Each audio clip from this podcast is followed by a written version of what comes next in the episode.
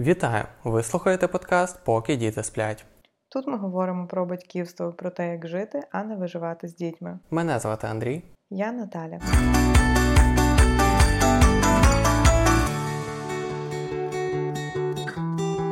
В цьому епізоді ми будемо говорити про тему, яка, як завжди, актуальна для батьків або тих, хто хоче стати батьками в майбутньому. Ми будемо говорити про те, як виховувати власних дітей так, як ми бачимо та хочемо, але й зберегти стосунки з власними батьками і родиною. Насамперед хочемо нагадати, що ми не є експертним подкастом, і те, чим ми ділимося, це є наш досвід, який ми пройшли наші роздуми, е, і ми не являємося коучами чи тренерами по тому, як виховувати діток. Для тих, хто слухає наш, нас вперше, хочу нагадати і сказати, що в нас е, з Андрієм двоє діток з різницею в півтора року. Зараз вони обоє знаходяться в стадії тодлер, нашому старшому сину три роки, а нашій донечці півтора. А, Знаєш, коли я була маленька, мені не вистачало оцього відчуття великої родини. Мені е, не вистачало відчуття, що я багато часу там проводжу з бабусями, дідусями, і, в принципі, е, я весь час якось трохи сумувала за ними. Мені хотілося більше спілкування з моїми рідними бабусею. Е, і дідусів у мене не було взагалі. Я не знала жодного з них. І для мене взагалі слово дідусь я часто запитувала маму. Ну, а як це дідусь? Ну, тобто мені хтось з друзів е, каже про те, що в них там є дідусь, вони там поїхали на село до дідуся. А я мама запитувала, ну як це? Вона каже, ну якось так само, як і бабуся. Але для мене от, от дідусь це прям щось дуже особливе, тому що в мене цього ніколи не було. І е, я завжди мріяла, щоб у моїх дітей були стосунки з бабусею, з дідусем, щоб бабусі дідусі могли жити довго і дійсно щоб діти змогли побудувати з ними такі довготривалі повноцінні стосунки. Так цікаво, слухай, як в нас по-різному з тобою цей досвід складається, особливо в е, стосунках з родиною, тому що в мене був кардинально інший досвід. У мене було дуже багато дідусів і бабусів, тому що в мене е, молоді батьки, е, і я застав, давай підрахуємо. З одною прабабусею я жив, інша прабабуся жила е, через дорогу. Е, і коли я був дуже маленький, в мене ще є фотографія з моїм прадідусем на селі. Тобто в мене було дуже багато е, дідусів і прабабусів, і я багато часу проводив з ними. Тобто, ну як я кажу, моя прабабуся вона жила зі мною, і коли батьки йшли на роботу, я не відвідував садочок в дошкільному віці. Вона залишалася зі мною, і я її навіть називав бабою нянею. Типу, в родині вона мала е, ім'я баба няня, тому що вона мене нянчила. Е, і це людина, яка багато часу приділила мені і багато часу займалася зі мною, піклувалася про мене і дивилася, щоб я там не зламав собі голову вдома. Знаєш, я думаю, що е, дуже багатьох людей саме з нашого з тобою покоління в великій мірі вирощували бабусі і дідусі. Е, тому що Мені здається, що наші батьки, знаєш, вони жили в час таких лихих 90-х. Дуже багато хто заставив це якийсь такий період, який був е, складний економічно, який е, не дозволяв молодим сім'ям почувати себе фінансово захищеними. Е, дуже багато батьків нашого покоління вони змушені були багато працювати. Якщо не обоє батьків, то принаймні один дуже часто був десь на заробітках або як мінімум на якійсь такій роботі, яка займала ну, навіть значно більше, ніж якийсь стандартний зараз та восьмигодинний робочий день. І можливості в батьків приділяти багато часу своїм дітям, проводити там з ними якісь е, вечори, там кожен вечір або всі вихідні, ну, багатьох не було. І за рахунок цього підключались бабусі, дідусі, які принципі, брали дуже активну участь саме у вихованні наш, нашого з тобою покоління, у залученості в догляд за дитиною і так далі. Сто відсотків. У мене навіть в дворі серед моїх е, друзів я можу декілька назвати таких е, прикладів, де хлопці просто виростали з бабусею, тому що їхні батьки е, були на роботах, а дехто був за кордоном, заробляли там гроші. Це не може не впливати насправді на те, ким ми є на сьогоднішній день. Знаєш, я думаю, що в тому, коли в житті дитини є присутні бабуся, дідусі, інші члени родини, е, дядьки, тітки, е, в цьому є велика сила, тому що е, воно однозначно показує і формує оце відчуття родинного зв'язку. Воно точно формує відчуття безпеки, захищеності, захищеності, що коли в тебе щось трапляється, тобто ну, вас багато. От я, коли ми з тобою дружились, напевно, вперше в житті якось сильно це відчула, тому що вся твоя величезна родина вона стала так само і моєю родиною. І я, навіть будучи дорослою, вперше відчула ось цю таку безпеку, того, що тебе оточує дуже багато рідних людей. Які всі тебе люблять, які всі за тебе вболівають. Коли в нас народились діти, я ну, просто пам'ятаю, наскільки для всієї родини це типу велика подія. І наскільки я з Авелем відчувала оце щастя, що Вавеля величезна родина, і насправді стільки багато людей його люблять, ну що він настільки окутаний цією любов'ю, якої мені в якийсь час не вистачало. Ну, Мені хотілося завжди оці е, великі посиденьки, е, великі свята разом з родиною. Але в мене родина була маленька, частина з нею була на заробітках. Е, і мені цього сильно не вистачало. Я повністю погоджуюся з тобою, і перші думки, які в мене прийшли, це якраз от захищеність. Справді це ті емоції, які я переживаю, е, коли думаю про свою родину, особливо коли я був е, молодший і ну, якби не стоявши на ногах сам, і мені була потрібна підтримка. Ти розумієш, що тобі якось знаєш. Таке відчуття, ніби тобі не потрібно прогризати е, свій шлях по житті, а ти знаєш, що різні люди різного віку в твоїй родині вони можуть десь тобі допомогти, посприяти, вони можуть тобі порадити, побути з тобою. І це це супер класно, це дуже важливо і це ну, якби та опора, яка допомагає тобі рухатися по житті. І саме тому. Е, ми хочемо якраз говорити про цю тему сьогодні, тому що е, в Україні е, загалом нас люди не дуже люблять виїжджати десь дуже далеко. На превеликий жаль, війна це зараз змінює, і важко сказати, яка зараз реальність є чітко. Але ми такі, якби прив'язані до своїх домівок, прив'язані до своїх родин, і це класно.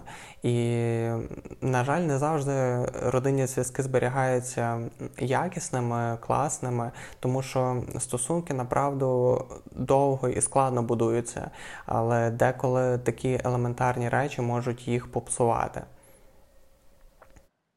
А, І знаєш, е, я хочу сказати, що ще про стосунки е, в родині, коли це стосується, наприклад, е, онуків і бабусів, дідусів, або е, когось вже як не батьки, а якась наступна родинна ланка, родинний ланцюжок.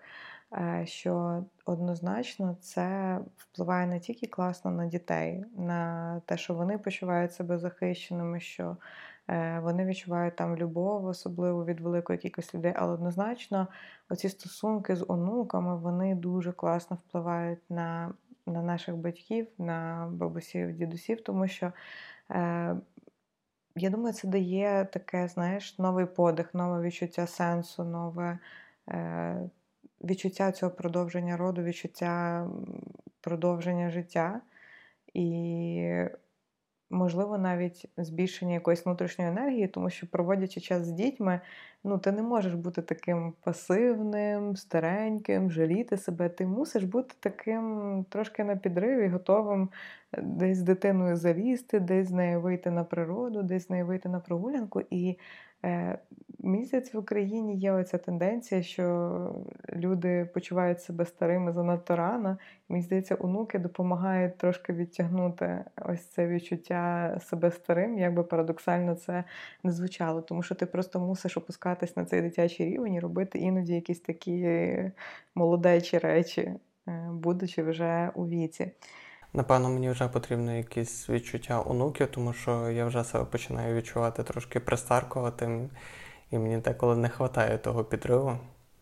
Я навіть колись пам'ятаю, читала дослідження, де було виявлено, що бабусі дідусі майже депресивні, коли вони отримували або е, надавали якусь відчутну допомогу своїм онукам, або проводили ну, вагому Е, частину свого часу з ними. І це, в принципі, підтверджує дуже класне дослідження. Так, клас, я ніколи про це не знав. Це круто. А, Говорячи про культурний аспект, в якому ми живемо, про культурне середовище в Україні. Е, я так чисто суб'єктивно зробила би якийсь такий свій висновок, що е, в нас є такі трохи проблеми, трохи питання е, з відчуттям кордонів, з відчуттям якоїсь такої субординації в родині. І я думаю, що це. Напевно, стосується всіх сімей в Україні, якщо так можна суб'єктивно заявляти, не приділяючи цьому багато часу, але принаймні серед усіх своїх знайомих, в кого є діти, в кого немає. Е, Ну, я помічаю, що є оця тенденція того, що м- Кордони іноді порушуються. Так, Давай так, кордони, по-простому. Так, кордони іноді порушуються. І коли, е, якщо ще це там якась молода пара, е, і там в неї є батьки, це по одному. Але коли в пари з'являються діти, тут мені здається, е, ну, в більшій своїй мірі родина стає активною і підключається до того, щоб е, десь порадити, е, як робити, десь порадити, як не робити, десь е, підказати там, де де не просили, де не питали, десь натиснути і сказати, що старше покоління знає краще. Я думаю, кожен з нас стикався, кожен з наших слухачів в якійсь більшій або меншій мірі з цією темою знайомий. Ми хочемо подякувати людям, які підтримують нашу діяльність, ставши нашими патронами. Вас стає більше, і ми дуже це цінуємо. Це означає, що наша праця не є даремною. Якщо ви хочете підтримати нашу діяльність, будь ласка, ставайте нашими патреонами. Всі посилання ми залишаємо в описі під даним епізодом. Так як я вже сказала, напевно кожна сім'я, в якої є діти, зустрічалась е, з питанням кордонів особистих, з питанням е, взаємодії з своїми батьками, коли вже є діти, коли є різні погляди поколінь на виховання дітей. І так як я думаю, ця тема знайома кожній сім'ї, заздалегідь до цього епізоду я вирішила запитати вас е, в інстаграмі. Е, ті питання, які вас хвилюють стосовно цієї теми, і ви накидали нам трохи запитань. Тому я думаю, ми почнемо відповідати на ці запитання, і в більшості з цих питань розкриється тема, яку ми сьогодні обговорюємо. Дякуємо вам, що ви були активними та відповіли, задали свої запитання. Перше питання, яке в нас є, це що робити, коли дають непрохані поради.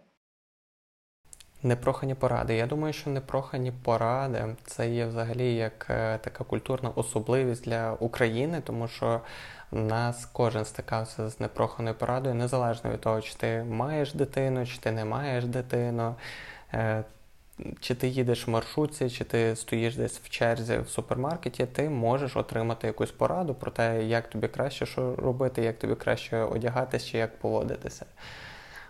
Ну, це цікаве питання, тому що зазвичай в цих людей, я думаю, благі наміри, е, хоч і не завжди той, хто отримує цю е, пораду, відчуває себе комфортно. Ти що думаєш про це?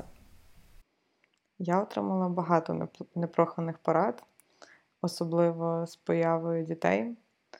Е, мені здається, тут просто кожна людина, яка хоча б трошечки старше за тебе, відчуває свій обов'язок дати тобі якусь пораду на тему е, виховання, догляду, е, що тобі робити, що тобі не робити з дитиною. і яким він виросте, якщо ти будеш щось робити або не робити. Давай ми почнемо з того, щоб е, окреслимо взагалі нашу позицію, на чому ми стоїмо і що ми хочемо в даному епізоді е, донести або до чого підвести. Я хочу сказати зі своєї сторони, що ми хочемо е, показати важливість родинних зв'язків, так як ми вже це е, починали е, даний епізод, говорячи наскільки це класно, коли є цей фундамент, коли є тісні стосунки з рідними. Тому наша реакція на непрохані поради буде в великій мірі визначати, як ці стосунки з рідними будуть будуватися. І я хочу, аби ми так якось зараз е, роздумовували, щоб знайти оцей е, сенс, як не втратити теплі стосунки, як, е, попри різність у віці, різність, можливо, в підходах, в вихованні, у, у поглядах. Е, зробити все рівно так, щоб ті стосунки вони вбереглися, навіть якщо ці поради е, вони є деструктивними або не співпадають з тим, як ми бачимо виховання дітей. Я з тобою погоджуюсь цілковито, і це дійсно основна наша мета.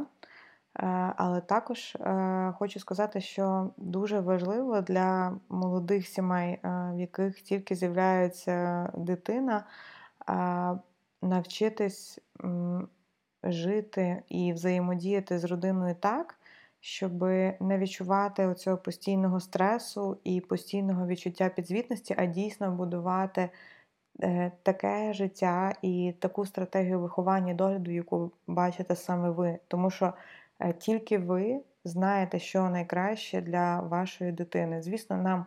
Е, потрібні якісь освітні матеріали, нам потрібна просвітницька робота, але ви є найкращими батьками для своєї дитини, і тільки ви можете знати, як робити найкраще. Е, і виховання все ж таки повинно бути саме на плечах батьків, а не бабусів і дідусів. В кінці кінців відповідальність лежить на батьках, і батьки відповідають за те, як дитина все-таки буде е, в майбутньому рости і розвиватися, а не та людина, яка дає поради. Я би, знаєш, напевно, умовно е, ці е, непрохані поради поділила на два типи реакцій, в залежності від того, в якому періоді відносно народження малюка ви знаходитесь. Я пам'ятаю оцей перший період, буквально коли ти ще в пологовому, коли відбувається виписка з пологового, ви прибуваєте е, з малючком додому. І я пам'ятаю, що коли я ще була вагітна, я собі чітко уявила, як я бачу цей перший період з малюком, е, наше повернення з пологового додому. І це наш суб'єктивний досвід. Знову ж таки, наголошу, я розумію, що дуже багато е, родин діяли по-іншому, і це було, скоріш за все, на благо для них. Тобто я ділюсь саме тим, як воно було в нас, тому що ми так хотіли, і тому що для нас так було найкраще. Але це не означає, що цей шлях обов'язково підійде усім. Я пам'ятаю, що я собі чітко встановила, що я не хочу. Е, ніяких е, таких е, зібрань родини вдома у нас, коли тільки народився малюк. Я була не проти, щоб нас там зустріли на випусці, ми там зробили якесь спільне фото, і я хотіла просто після цього в спокої, в тиші з нашим маленьким малючком покласти його в автокрісло, приїхати додому, і просто щоб ми. Перші, не знаю, декілька тижнів усвідомили, окей, нас тепер троє. Е, у нас е, своя окрема сім'я, нас стало більше, щоб ми просто, знаєш, змогли заземлитись чи що в цей момент, е, і просто переусвідомити якісь речі, які і так переусвідомлюються. І емоційний фон мами, коли народжується малюк, він і так такий, знаєш, гіперболізований, він е, емоційний, скачки, сльози від того, що ти дивишся на малючка. У мене перший місяць я просто дуже часто плакала. Е, Іноді мене щось засмучувало чи хвилювало, чи зможу я найкраще допомогти йому, коли він там плаче, чи щось не виходить, е, чи там як правильно грудне вигодовування налагодити до сліз від якоїсь радості, від того, що я просто дивлюся і не можу повірити, що в нас вдома малючок, це наша дитина.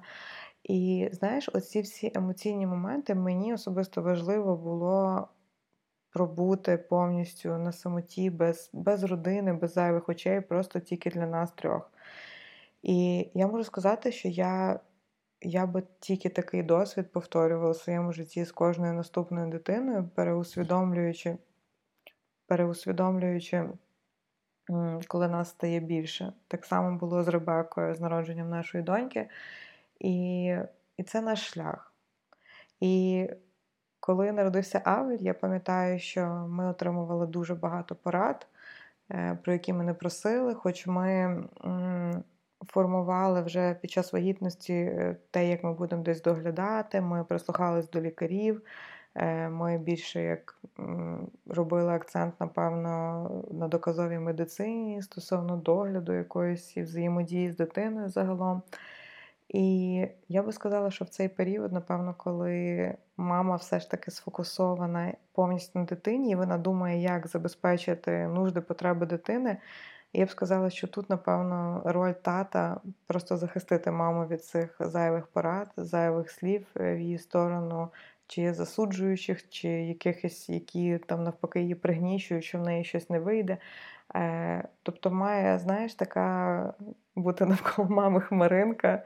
Е, підбадьорюючої атмосфери, що в неї все вийде, навіть якщо вона недосвідчена, що їй потрібно просто е, підбадьорювати як в грудному вигодованні, так просто дозволити їй бути весь час в контакті з малюком. Так, я погоджуюся в нашому суспільстві можна зустріти велику кількість деструктивної такої е, поведінки, коли е, немає достатньої кількості підтримки, хороших слів. Кожен старається ніби і допомогти, але водночас це може і засмутити, і напрягати десь, коли вже немає оцих от меж. Тому то ти беремо на себе відповідальність кол-центру, е, всі питання, всі пропозиції, всі повідомлення вони приходять е, вам особисто.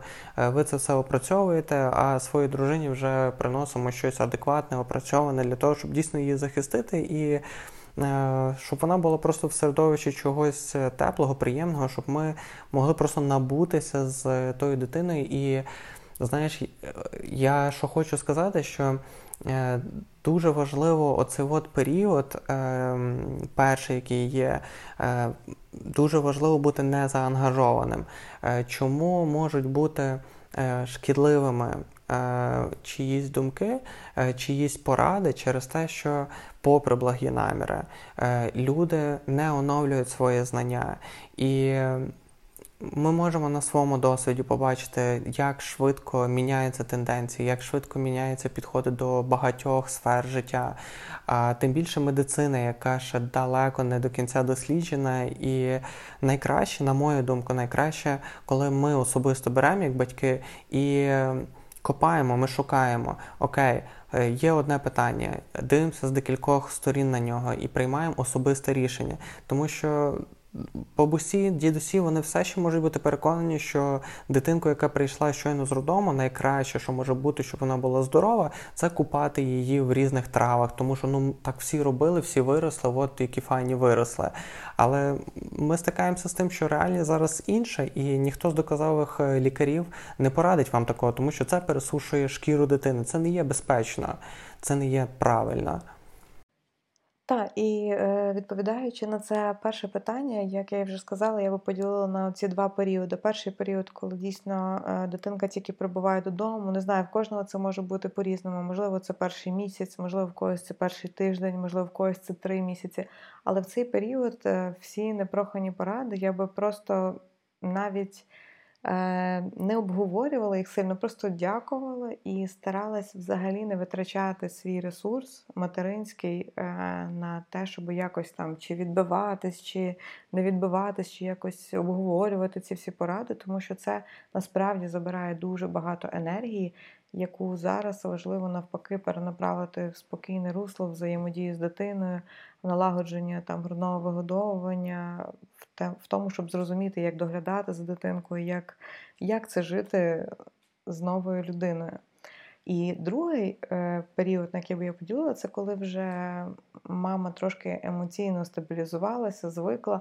Тоді вже можна дійсно, якщо є якісь поради з боку родини, десь їх почати проговорювати, десь почати спілкуватись на цю тему е, і висловлювати також ваш якийсь світогляд на виховання дітей.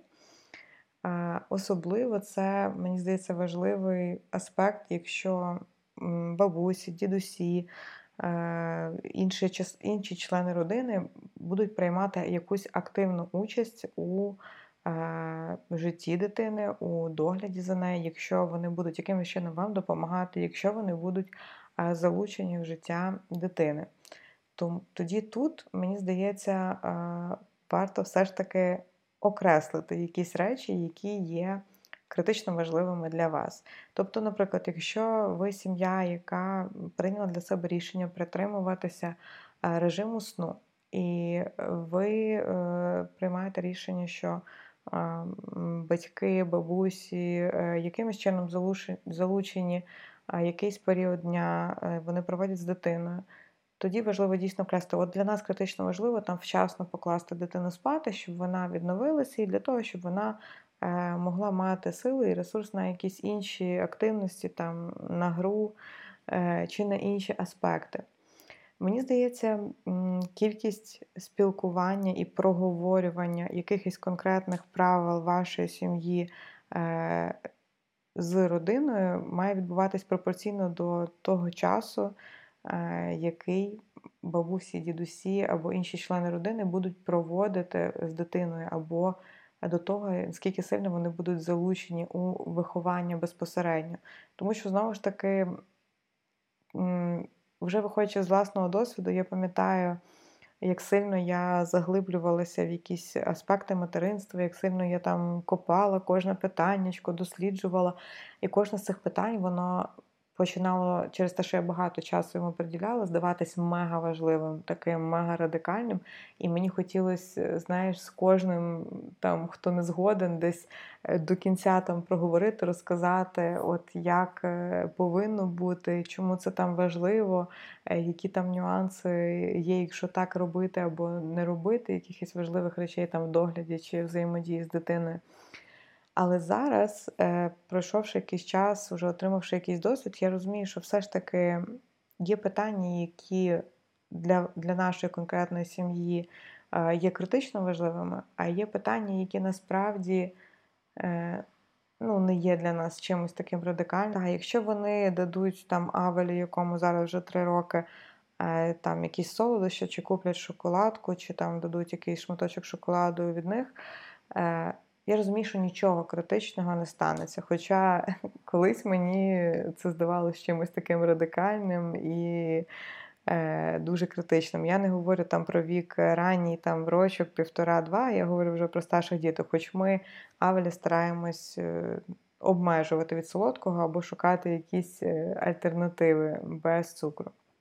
Так, ти влучно кажеш якраз про те, що е, стосунки з рідними вони не є якісь чорні або білі, і нам точно не варто стрівати в якісь такі конфліктні ситуації, щоб виборювати е, свою правду. І Е, варто навчитися бути таким більш відкритим, напевно, і слухати, а може дійсно я помиляюся в чомусь, навіть просто вислухати до кінця позицію, висловити свою позицію і шукати оцього конекта. Е, я думаю, дуже важливо для старших показати все-таки так само свою шану в тому, щоб ми готові вислухати їхню позицію, їхню аргументацію, чому вони так вважають. Тому що я впевнений, що більшість е, бабусів і дідусів вони дійсно мають хороші і добрі наміри по відношенню до е, своїх внуків. І ну, напевно, що вони е, схильні думати, що якщо ти свіжоспечена мама або тато, і ви ще молоді, то у вас немає цього досвіду. І от, от саме сідай і слухай, сідай і намотуй на вуз, тому що я там бачила, я там вже виховала. І думаю, це хороша нагода для побудови стосунків, для того, щоб е, поспілкуватися і своєю реакцією не образити того, хто дає е, пораду. Тому що ще раз хочу сказати, що е, в нашій культурі це дуже міцно закріплено, і люди навіть не задумуються про те, що вони дають поради непрошені. Це може бути неприємно, але багато людей просто хоче цим зробити краще для, для інших, навіть не задумуючи, що вони якимось чином впливають і можуть е, порушувати кордони чи там все, все інше, що зараз ми говорили. Я погоджуюсь, знаєш, хоч насправді.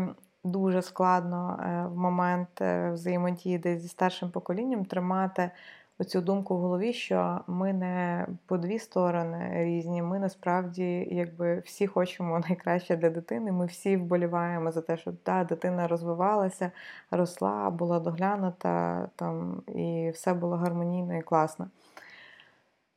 Але дійсно важливо тримати оцю ідею, що ви за одне і ви не вороги. І наостанок, що хочу сказати, що е, Може бути така ситуація, що connect він не будується з родичем, і на на нашу відповідь в те, що дякую за пораду, але ми обираємо інший шлях. Тобто, якщо ми навіть скажемо адекватно і вічливо і пояснимо е, свою позицію, чому ми обираємо інший шлях, не завжди це може бути прийнято, правда? Тобто, скоріше за все, в перші якісь періоди це не буде прийнято, і це нормально, напевно. Я веду до того, що наші діти це є наша відповідальність, і ми обираємо той шлях, яким ми будемо його виховувати. І навіть якщо це не подобається нашим родичам, нам потрібно дати їм зрозуміти, що ми обрали цей шлях і ми будемо рухатися ним, незалежно від того, чи вам це подобається чи ні. Хоч я вас люблю і я поважаю вашу думку. Але дайте нам можливість діяти так, як ми це хочемо. 100% хочу підбадьорити молодих батьків, попри тиск, з яким ви стикаєтесь чи зустрічаєте від не тільки знаєш е, власних батьків, а тиск від оточення, від середовища, від можливо е, порад, ще починаючи з пологового, тому що навіть там зустрічається дуже багато людей, які хочуть тобі порадити. Абсолютно чужих людей. Да, абсолютно чужих людей, і особливо в момент, коли ти. Е, десь розгублений, десь е, ще не розумієш, як взаємодіяти з дитиною, особливо в ці такі хиткі моменти, е, дуже важливо пам'ятати, що ви є батьками, рішення за вами, і ви маєте повне право. Не прислухатись, не діяти так, як кажуть того старші, навіть якщо вони старші, дуже поважні люди, тому що відповідальність за наших дітей лежить на нас. І проявляти повагу це не означає а, робити те, що кажуть. Тобто це не завжди означає робити те, що кажуть тобі старше покоління, з чим ти не згіден. Важливо зберігати оцей мир, пояснювати, говорити, е, напевно, десь якісь моменти пропускати, не сердитись, не бути агресивним в тому, як ми реагуємо дійсно на ці поради. Але також важливо зберігати ту лінію виховання і пам'ятати, що наші стосунки з нашими дітьми це наша перша відповідальність. Наші стосунки з нашими батьками, напевно, для мене вони стають нашою вже другою відповідальністю, тому що е, виховання це якраз і є стосунки, за які відповідальний дорослий. Зараз, коли ви стаєте батьками, у вас з'являється одна найбільша відповідальність. У вас з'являються діти, за яких ви несете повну опіку і повну відповідальність.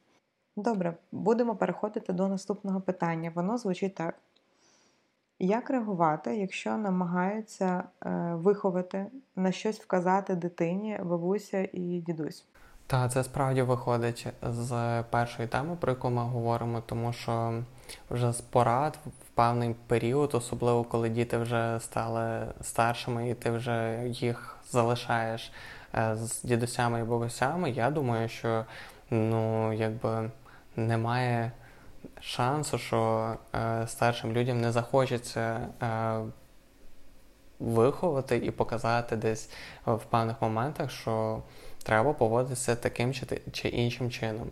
І знову ж таки, е, перше, що в мене приходить в голову, що залежить від того, чи ці дії, які будуть робити е, родичі, чи ви поділяєте той метод і той шлях, яким е, вони виховують ваших е, дітей, тоді, коли вони перебувають з ними, чи це йде в розріз з тим, як ви бачите виховання діток, тому що в будь-якому випадку, перебуваючи з бабусями і дідусями вплив буде, буде взаємодія, будуть е, фідбеки, будуть коментарі. Тобто це вже є виховний процес. Але чи цей виховний процес він підсилює і допомагає йти тому шляху, який ви обрали разом з дружиною, і виховуєте своїх діток? Чи це щось, що в майбутньому зробить дисонанс з тим, як виховуєте ви?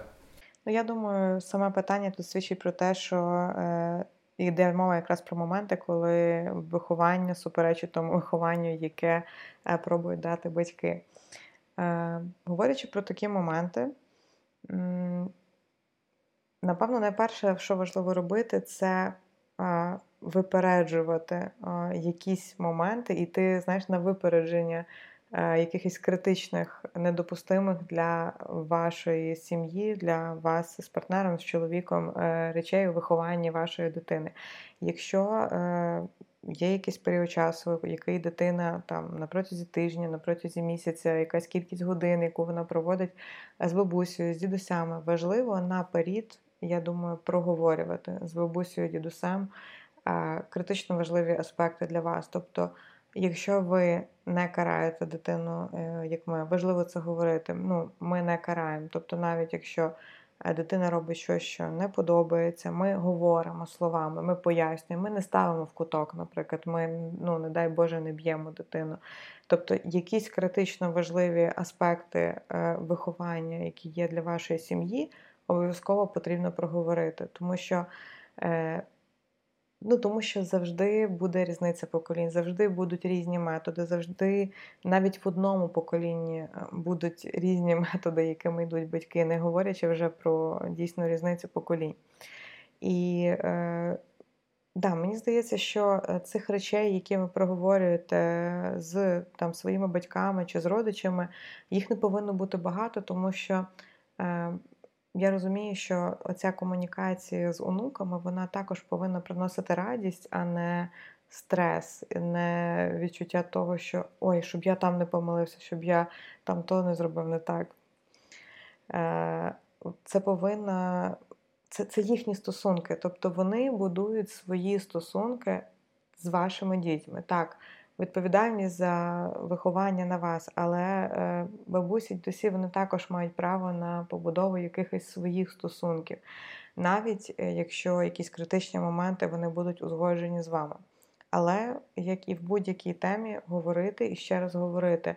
Тобто, не знаючи, не спілкуючись, шансів, що ви будете з родиною притримуватись одної стратегії, взагалі немає.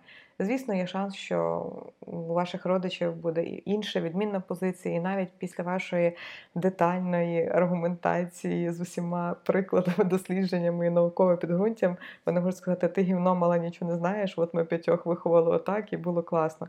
Звісно, такий шанс є завжди, але. Е, не говорячи, шансу, що вас почують і притримуються цього, взагалі немає. Так, справді, е, саме момент того, що очікування, які можуть з'явитися, що ти щось сказав певним чином, що ми там не даємо солодощів, а дитина потім поїла, або ми не дивимося е, екрани більше 20 хвилин, а бабуся з дідусем дали годину часу і більше подивитися якісь мультфільми, які ми взагалі ніколи не дивилися. Е, справді, тут мова йде про те, що е, з першого разу може нічого не спрацювати, тому що люди звикли певним чином діяти, і навіть пояснюючи те, що ми не даємо солодощів, е, старші можуть сказати, що ну та come on, типу, трошки можна там солоденького чогось дати, та то не таке солодке, або пояснити, що ми не даємо екранів, або там максимум 20 хвилин подивитися щось реалістичне по телевізору про тваринок, чи там як тракторець їздить. А тут ти дізнаєшся, що дитина більше години втикала якісь мультфільми. Якби це може засмутити батьків і розчарувати, але. Скоріш за все, це з першого, другого, третього разу може е, бути складно порозумітися з старшими, тому потрібно приймати індивідуальні рішення в конкретній ситуації і дивитися, е, наскільки взагалі е, ваші стосунки близькі з вашими батьками, чи вашої дружини, чи вашого чоловіка, з ким залишаються діти, щоб регулювати ці моменти. Їх регулювати можна або знову ж таки сідаючи і знову обговорюючи, або зменшуючи кількість такої. Е, взаємодії дитини з родичами, тому що е, цей вплив його не забереш. Е, це буде йти в розріз з тими принципами, які ви обрали для виховання дитини. І знаєш, якщо мені здається, відбуваються якісь, я вже говорю зараз про якісь критичні ситуації, дійсно, коли щось іде в сильний розріз з тим, як ви виховуєте дітей. Тобто, якщо відбувається там будь-яка форма насилля, чи фізична, чи емоційна, якась психологічна, чи якісь дійсно такі критичні аспекти виховання, з якими ну, ви просто не можете поводитись, тут дійсно потрібно ну, просто зменшити кількість, принаймні на якийсь час, е, зменшити кількість спілкування з, цим родичем або е, з цією частиною родини і пробувати через якийсь проміжок часу відновлювати потроху і ще раз проговорювати якісь ці моменти, ще раз пояснювати.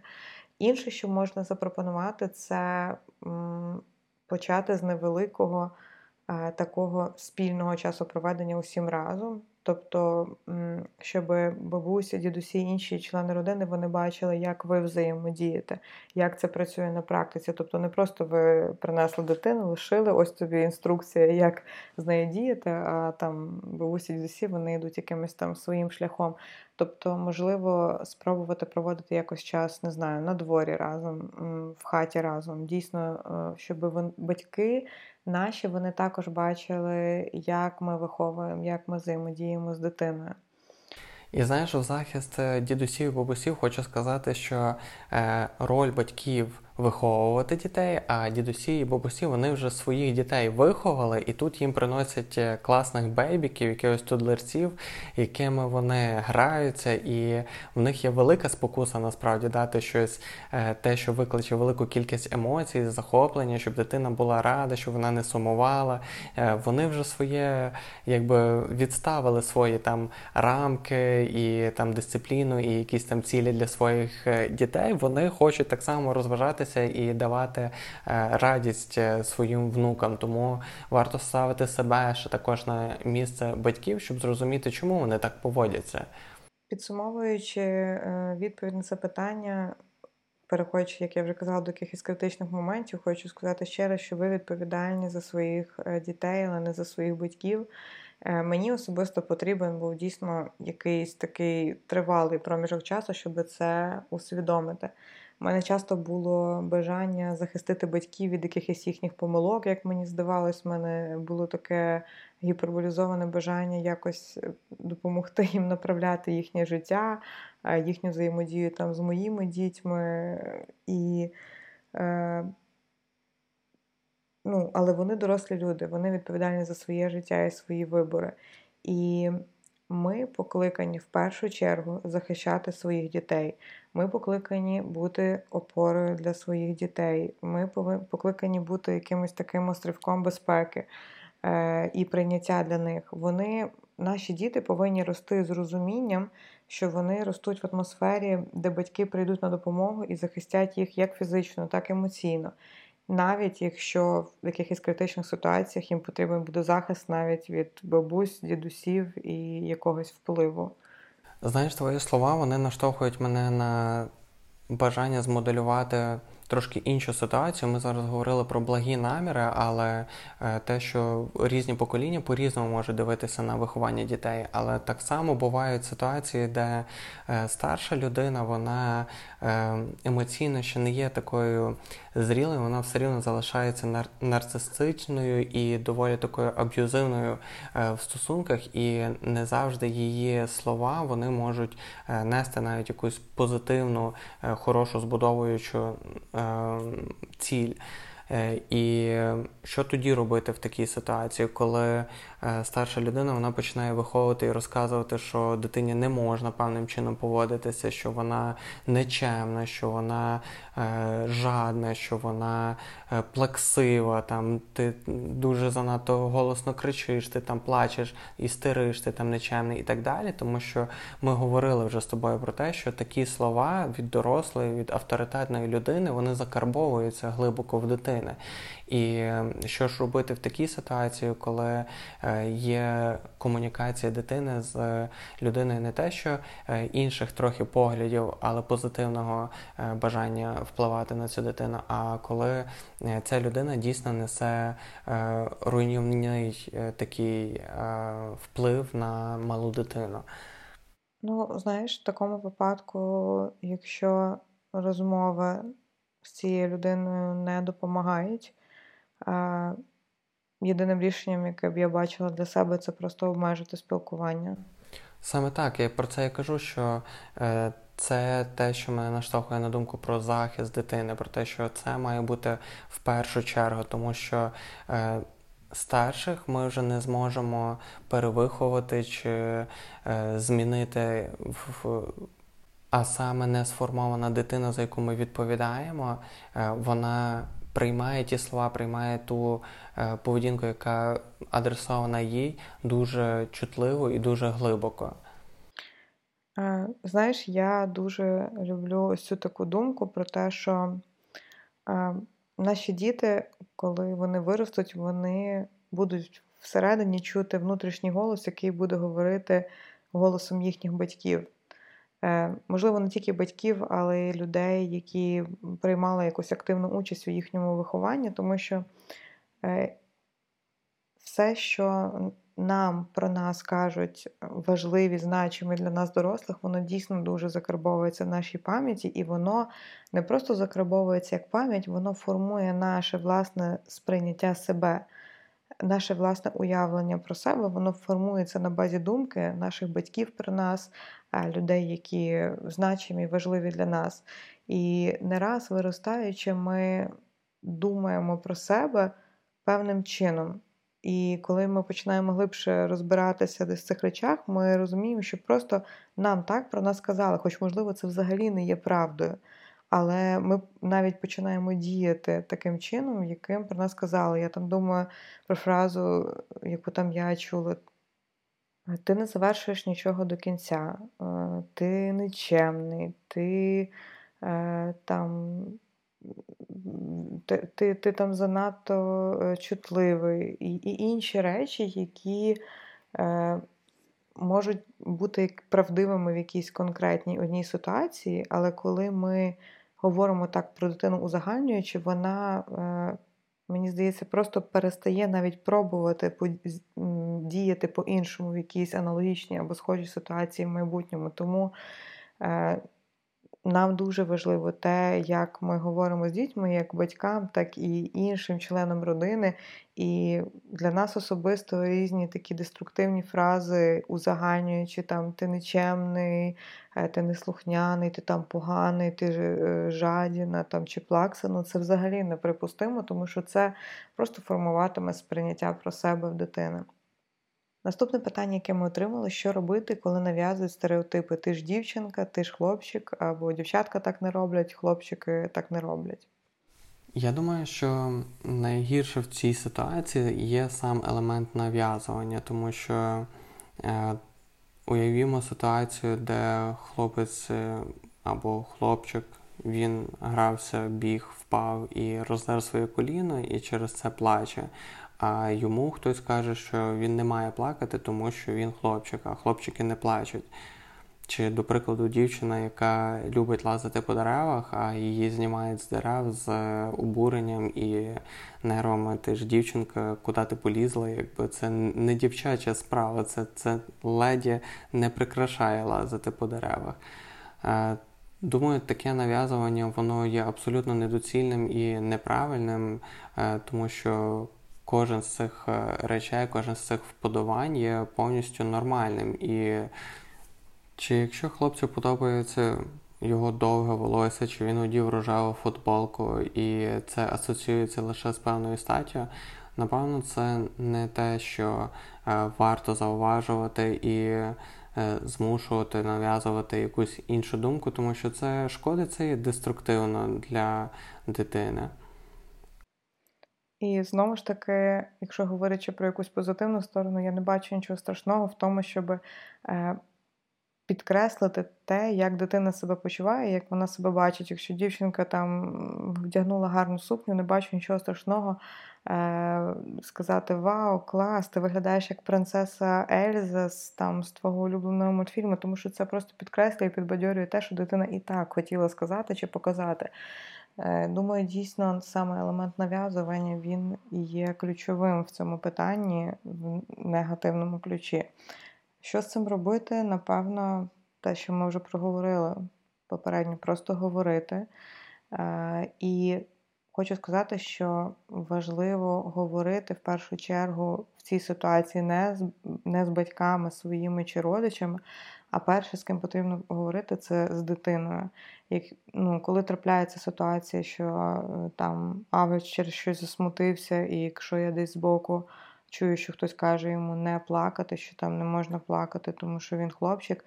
Перший, з ким я буду говорити, це не та людина, е, яка це сказала. Я спочатку візьму, відійду завелем десь в бік і скажу: я розумію, що ти засмучений, плакати це нормально, тобі боляче, е, це повністю окей, я тебе розумію. Тобто, перша наша взаємодія повинна бути спрямована на здорову комунікацію саме з дитиною, тому що вона є першим і е, найважливішим об'єктом, за якого ми є відповідальні. Не за дорослого, який там має свою якусь е, ідею. ідею, фікс. так. А вже другим чином, коли я вже, наприклад, прокомунікувала якось з дитиною, чи заспокоїла її, чи сказала їй, що все окей, в тебе класна зачіска, там, ну, це класно, тоді я би вже не в присутності дитини, напевно, говорила і пояснювала якусь свою думку з, з родичем, який не підтримує якусь із наших позицій. Тобто тут важливий нюанс, напевно, те, що перше говорити з дитиною. Гаразд, будемо переходити до наступного запитання. Питання звучить так. Розкажіть про роль батька в вихованні дітей. В нашій родині батько взяв на себе тил. Що в даній ситуації мається на увазі тил? Я перепитала в е, дівчини, яка написала ось це запитання. Е, мова йде про те, коли е, тато він взяв на себе частину забезпечення і безпосередню комунікацію з дитиною, виховання, догляд е, безпосередньо в цих речах участі не бере. Це хороше і актуальне питання, і боюсь е, брати занадто велику відповідальність, відповідаючи на це питання. Але перш за все, думаю, варто дуже індивідуально підходити до кожного питання. І так як ми не знаємо деталей, ми не зможемо чітко Е, дати якісь свої ідеї чи пропозиції, як діяти в даній ситуації, тому що. Е, перш за все, що ми можемо сказати, що роль батька він є це є невід'ємною ролью, так як і роль матері у вихованні дитини, тому що так задумано, так природньо, так по-простому, е, без додумувань є діти, вони виростають повноцінними і Е, тоді, коли і батько, і мати вони є присутні в розвитку дитини. Якщо ми поглянемо на сучасне наше покоління, е, яке в великій своїй мірі виростало або без тата фізично присутнім через ті аспекти, які ми вже говорили, е, забезпечення, труднощі економічні, які відбувалися в країні.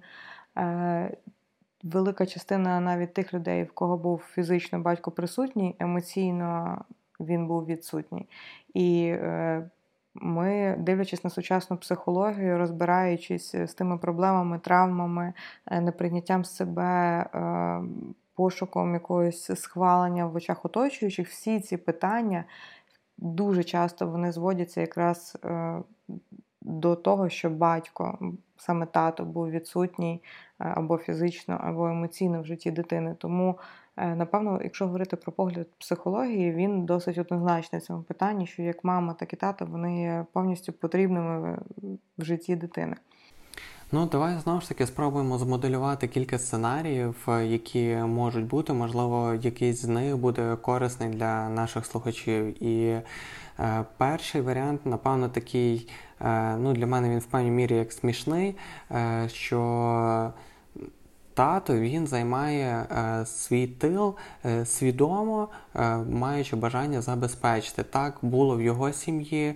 Е, він бачить, е, що фінансове забезпечення це дуже важливо, щоб сім'я відчувала свою безпеку, щоб сім'я е, мала найкращі продукти, найкращий одяг, розваги і так далі, освіту і все інше, від чого ми залежимо в фінансах. І це дійсно класно, коли е, тато, чоловік він е, не байдужий до цього, коли він е, в повній мірі цікавиться і задумується про те, щоб дати цю фінансову можливість обирати своїй сім'ї, що що їсти, куди йти, що, які гуртки відвідувати і так далі. і так далі, Тому що це є ще одна мова любові, це є це як подарунки.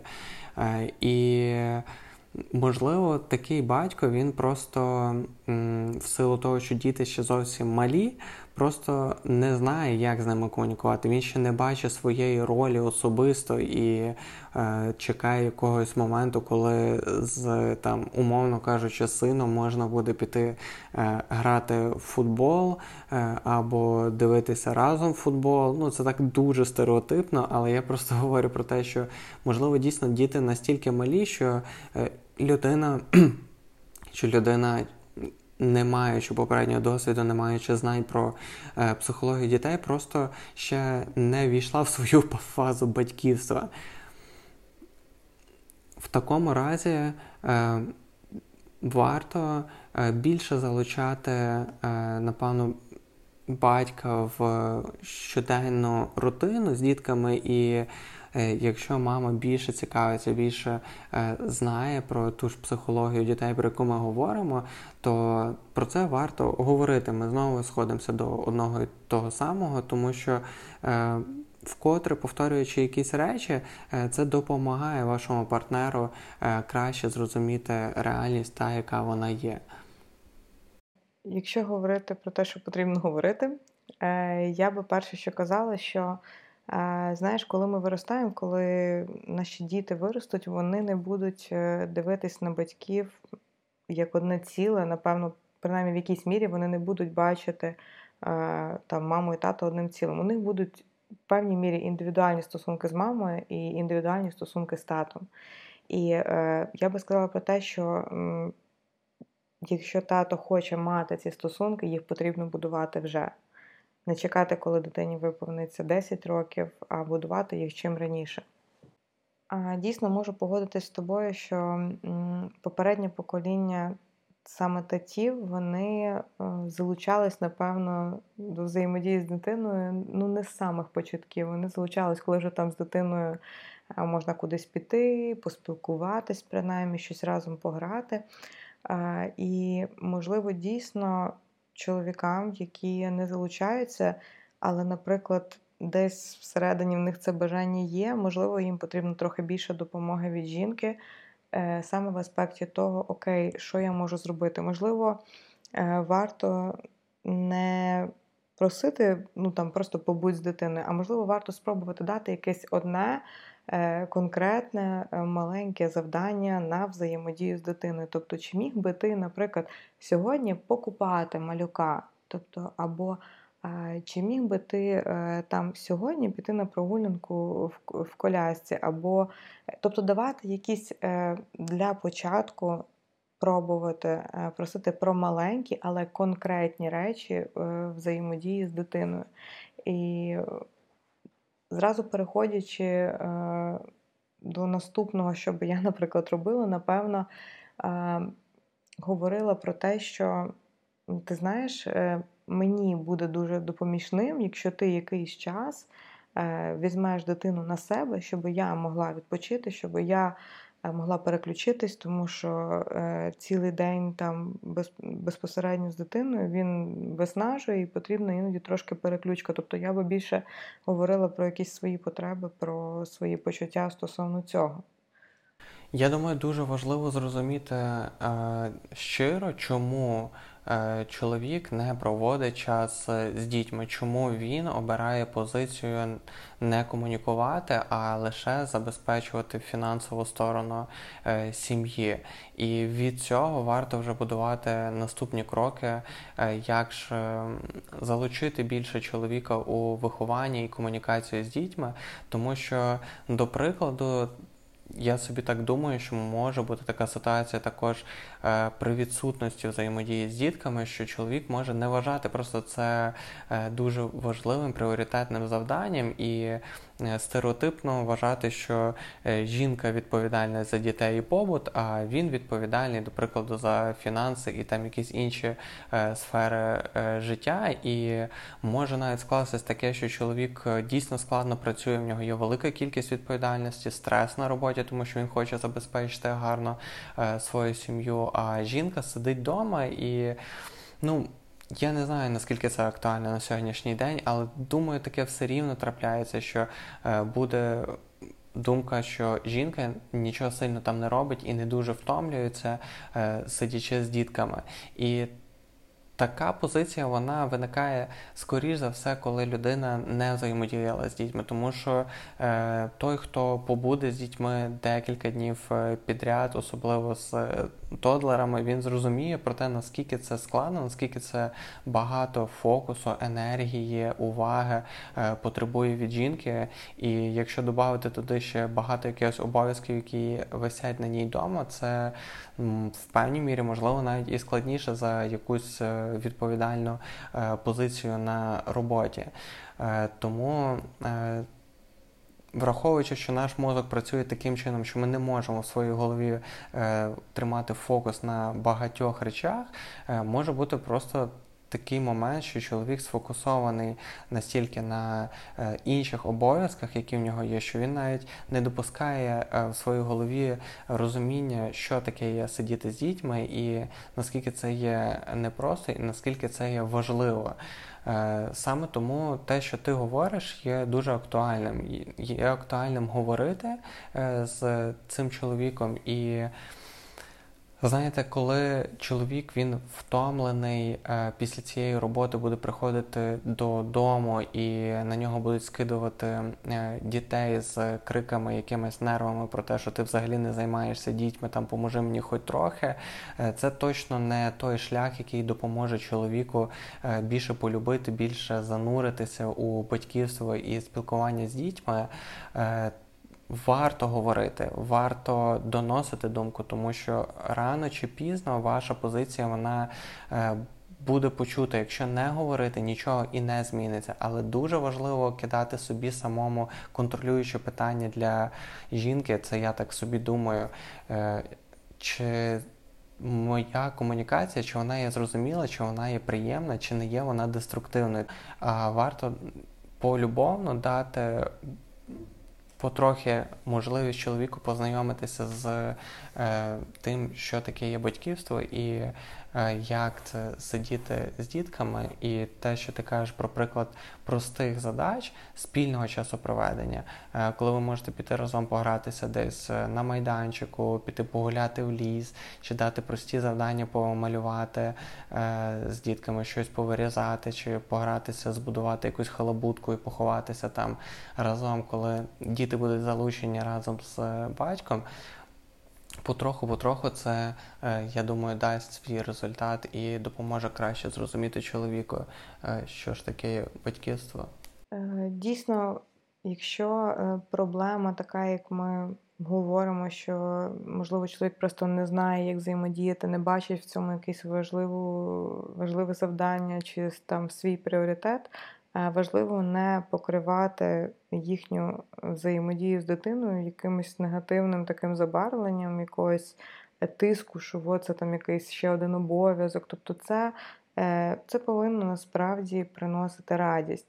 І тільки коли це якщо особливо не було ніякої взаємодії з дитиною, якщо їхня взаємодія почнеться з якихось таких негативних моментів, того що це щось дуже неприємне, щось там, через що там на мене вже наїхали, е, скоріше за все. Бажання далі проводити е, з дитиною не буде. Тобто, дійсно важливо, якщо не було цієї комунікації з якихось причин таких ну, не знаю, несвідомості або незадумування про те, що ця комунікація потрібна. Якщо це саме через такі моменти, важливо просто, напевно, підтримати і е, запропонувати якісь варіанти маленьких, але рутинних. Е, дій з дитиною. Тобто можна почати щось маленького. Давай ти один раз на тиждень будеш там дві, дві години гуляти, або давай е, там двічі на тиждень ти будеш от, там іти разом там на якийсь гурток ліпки, разом ви будете щось там робити. Це складне запитання, ще раз скажу про це, і дуже важливо індивідуально підходити до цього питання, підходити полюбовно і е, шукати точки дотику спілкуватися, щоб вияснити, в чому ж причина, і індивідуально шукати рішення цій е, ситуації, тому що це є стосунки між партнерами, і це тема, яка дійсно є складною і потребує багато зусиль е, ваших індивідуальних. А Наступне наше запитання. Е, як просити про допомогу, коли самій важко, а сам ніхто не пропонує посидіти з малим? Класне питання. Я думаю, бачиш, е, як то кажуть, е, мені б твої проблеми. Та? Тобто е, хтось питається, як зробити так, щоб не повчали і не розказували дитині, як вона має поводитися, а комусь цього бракує, і хтось хотів би, щоб. Ну, візьмі вже хоч на трошки. Так, хтось питає, будь ласка, ну ну з'явіться ті, хто захоче забрати нарешті трошки діток, щоб я міг провести час на самоті і попіклуватися про себе або зробити те, що мені потрібно чи хочеться. Знаєш, я думаю, в нашій культурі е, з мами е, стараються зробити таку, знаєш, мати героїні, яка е, тільки вистраждавши свій шлях материнства, яка всім пожертвує, все віддасть на себе повністю поставить якийсь клин і все зробить ради дитини. От тільки тоді оця вистраждана мати може вважатися справжньою такою матір'ю. Це якийсь такий образ, мені здається, який в нашій культурі дуже сильно є. І часто з старшого покоління можна зустріти якийсь осуд, йой, на манікюри пішла, дитину лишила. Ну, І різні такі, знаєш, штуки, коли мама навпаки намагається бути в ресурсі, десь приділити трохи увагу собі і щасливо, радісно повернутися до дитини. Це не раз може е, ну, з таким осудом або нерозумінням, несприйняттям. Тому що попереднє покоління дійсно повинно було вистраждати весь оцей е, материнський шлях. Напевно, виходячи з нашої культури, я розумію, що нам, жінкам, складно просити про допомогу. І тому таке питання, напевно, воно виникає: як просити про допомогу?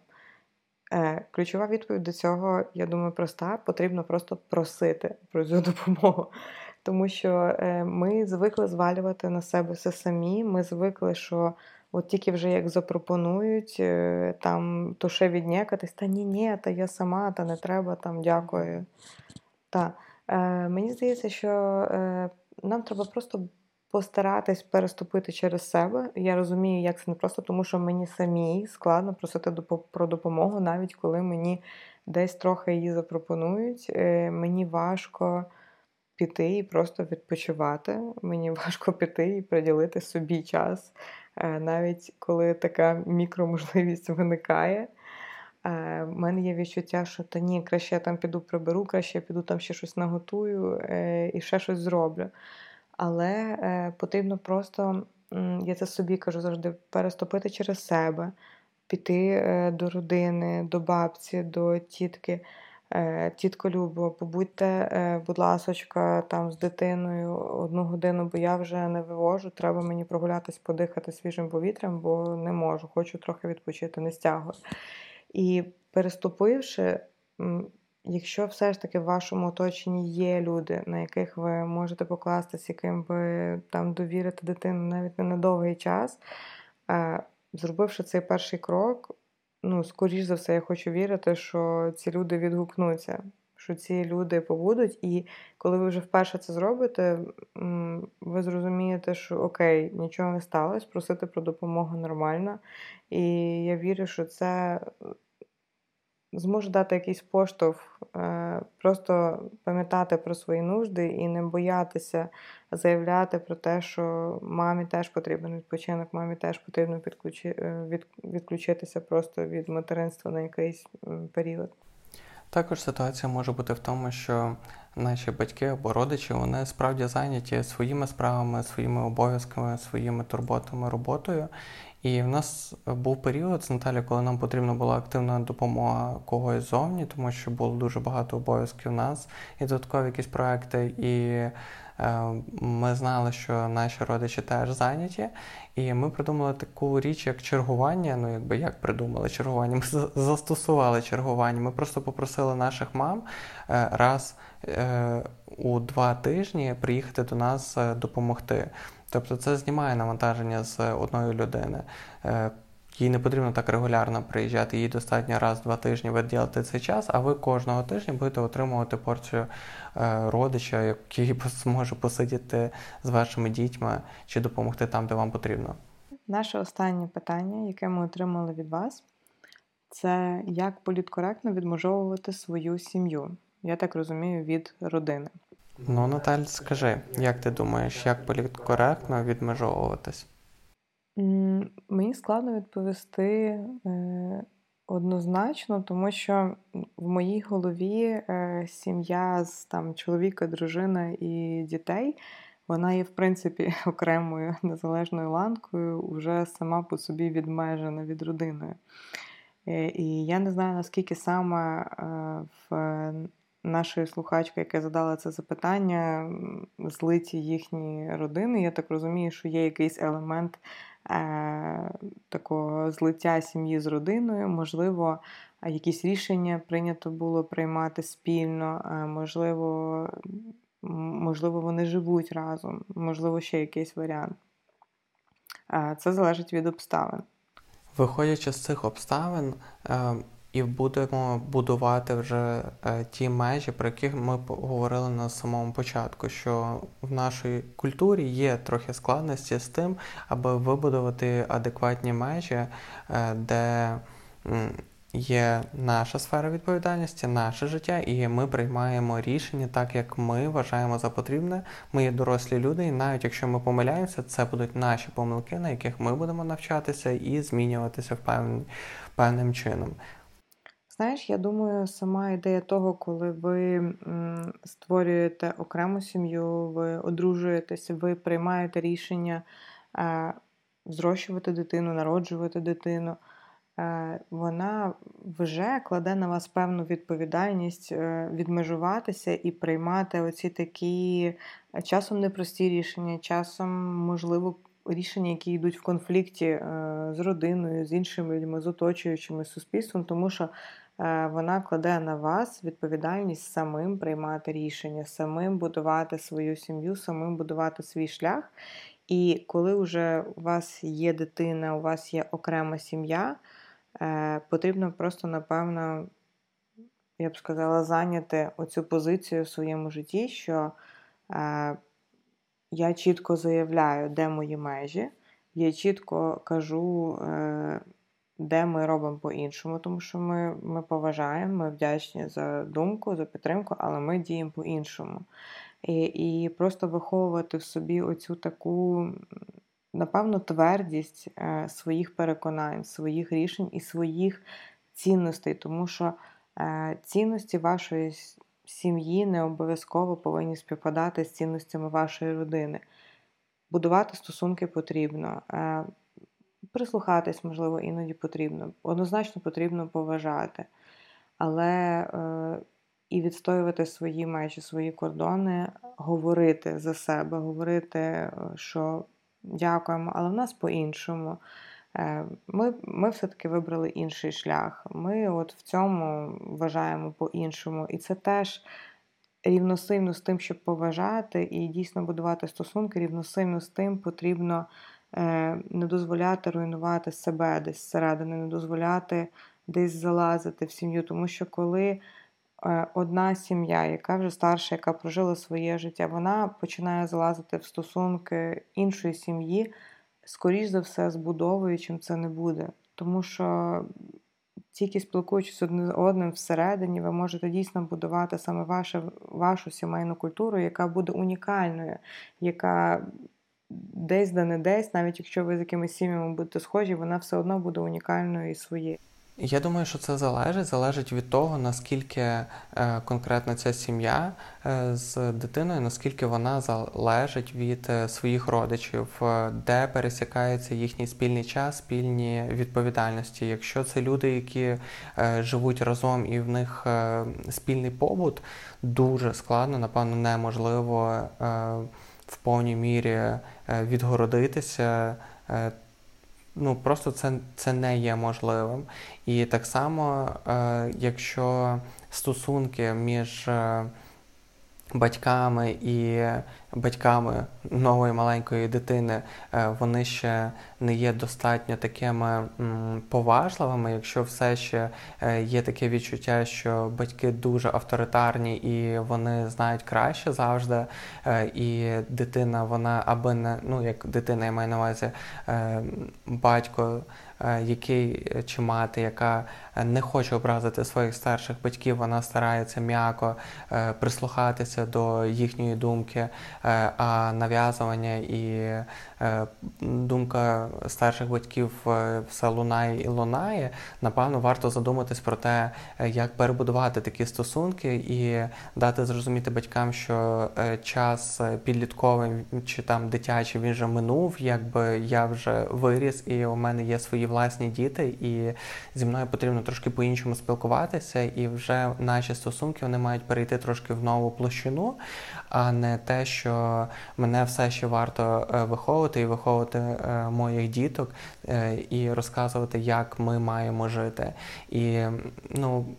Знову ж таки, це напевно неприємно і складно е, чути, але ті сім'ї, які залишаються жити е, спільно в одному домі, по по любих причинах, які би там причини не були, я думаю, дуже складно розраховувати на те, що є якісь е, м'які або адекватні, або прийнятні форми, аби жити окреме життя, політкоректно розділитися і не отримувати жодного впливу. Я думаю, що в таких ситуаціях варто задуматися і шукати шляхи, аби жити окремо, тому що це буде корисно для всіх. Так, це насправді ну, ми якось не хочемо давати такі поради, тому що дійсно ми розуміємо, що ситуації є дуже різні, є вимушені обставини, є невимушені, але напевно я підтримую тебе в тому, щоб сказати, що перше розділення має відбутися фізичне. Е, і тоді легше буде розділитися в питаннях впливу, в питаннях порад там і взаємодії. Ми неймовірно вдячні за активність і за ваші прослуховування, дорогі слухачі. Ми дякуємо, що ви доєдналися і слухали даний епізод. Ми насправді записали цей епізод, як Андрій вже казав на початку, для того, щоб е, стосунки в родині вони будувались, не для того, щоб десь створити якісь нові точки кипіння, нові конфлікти. Але для того, щоб ці стосунки будувалися здорово, як ми вже казали, потрібно теж е, чітко знати свої межі, тому що, е, живучи в постійному тиску, невдоволенні внутрішньому, яке буде накопичуватися, здорових стосунків так само і з власними батьками, з власними родичами не побудуєш. Це ну, ми так гадаємо. І ми сподіваємося, що цей епізод він був підбадьорюючий для вас. Можливо, е, були якісь речі, які допоможуть задуматись, як як покращити взаємодію.